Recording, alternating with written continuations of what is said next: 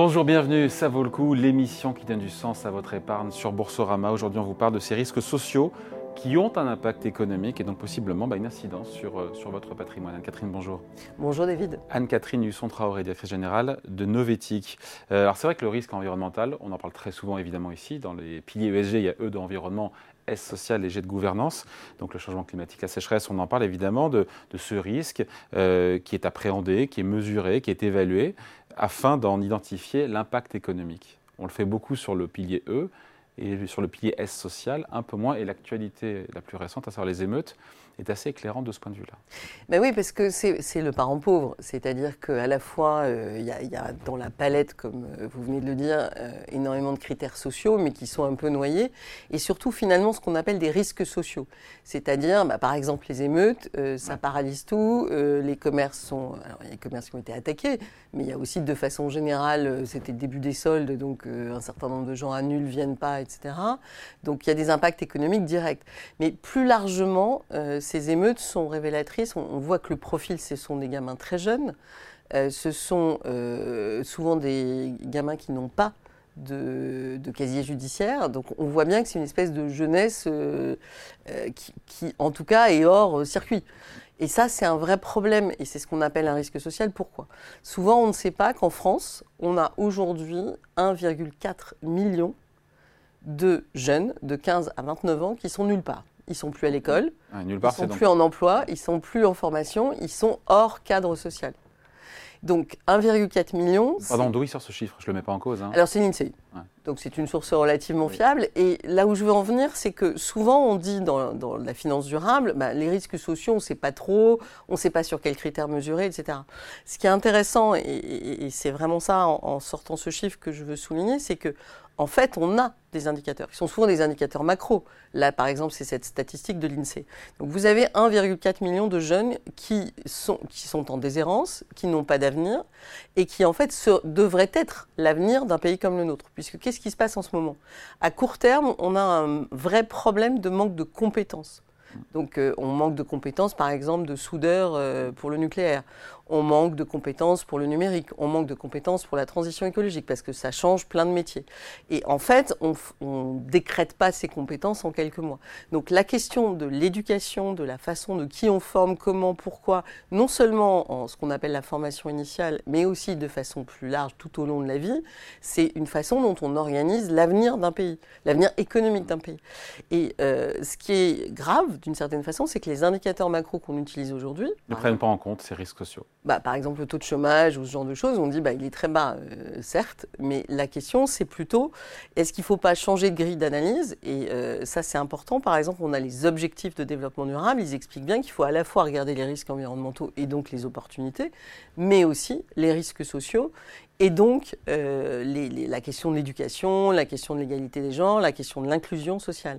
Et en fait, alors, on est, vous avez mis, on est un peu loin de la gestion patrimoniale. Ben oui et non, parce que finalement, on voit que le textile s'effondre on voit qu'un certain nombre de, métiers. Qui... Et donc, quel rapport avec le textile, pardon Alors, il y a un rapport avec le textile. Qui s'effondre, oui, effectivement. Il y a Ce que je veux dire par là, c'est que pour des raisons qui sont souvent euh, complexes et qui sont un cocktail de raisons. Ce que j'appelle euh, le lien avec le textile qui s'effondre, c'est que c'est une cause sociale, entre guillemets, qui est la crise sanitaire, qui change complètement le comportement des consommateurs et qui, du coup, n'a pas été préparé à ce changement et on n'a pas formé des gens qui étaient vendeuses chez euh, Camailleux, par exemple, à faire autre chose.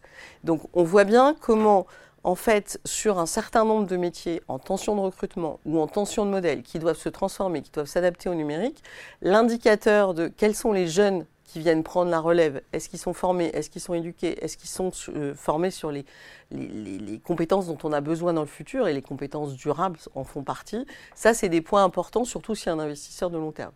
J'espère que c'est un atterrissage euh, relativement, c'est assez loin, mais il faut vraiment avoir en tête que finalement, on a beaucoup. Il faut penser ce risque social avec l'impact qu'il peut avoir, mais on pense d'abord à l'impact sur l'État, parce qu'il y a un impact évidemment sur euh, la reconstruction, c'est le contribuable qui paye, donc c'est l'État, enfin l'État. Impact économique évident, tourisme. C'est-à-dire que bah, tous les images des émeutes ont fait le tour du monde entier, donc annulation en particulier dans euh, les hôtels de luxe, etc. Parce que du coup, les, les clients de ce genre d'hôtel se sont dit on va arriver les Américains, en otage, on va pas pouvoir acheter. Euh, ça, ils sont pas fans. Voilà, donc du coup, ils ont annulé. Mais je rappelle aussi qu'on est euh, sur des enjeux extrêmement importants avec la Coupe du Monde de rugby, ou avec les JO. Donc le risque social dans la notation d'un État, et par exemple, vous avez des, grilles de notation des États sur les objectifs de développement durable.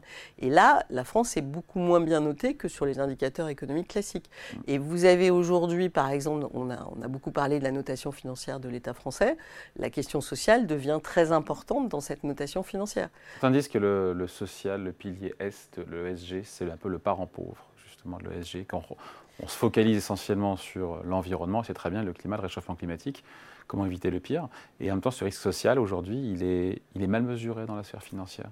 Bah, le problème, c'est qu'on n'a pas de vision holistique, en fait. Et ce qui est intéressant, c'est que j'ai rencontré récemment une, société de gestion américaine qui, elle, se focalise sur le risque social parce qu'elle pense que c'est vraiment ça qui fait la différence et que c'est vraiment ça qui est plus vulnérable. Et surtout, quand il, est, quand il arrive, il est très grave. Alors, on a un exemple très connu en France, c'est Orpea, qui a quand même perdu plus de 90% de sa valeur. Et en fait, ce qu'il faut avoir en tête, et c'est ça qui est intéressant. Les maisons de retraite, évidemment, Orpea. Oui. Alors, ce qui est intéressant d'un point de vue euh, investisseur, épargnant, c'est l'idée que Orpea était dans beaucoup de fonds durables. Pourquoi? Parce que son activité, c'était de euh, s'occuper des personnes âgées, et a priori, euh, c'était un métier social. Et en fait, qu'Orpea nous a appris, c'est que finalement, quand on veut regarder des critères sociaux en tant qu'investisseur euh, qui s'intéresse aux questions durables, il faut regarder les conditions d'exercice de l'activité.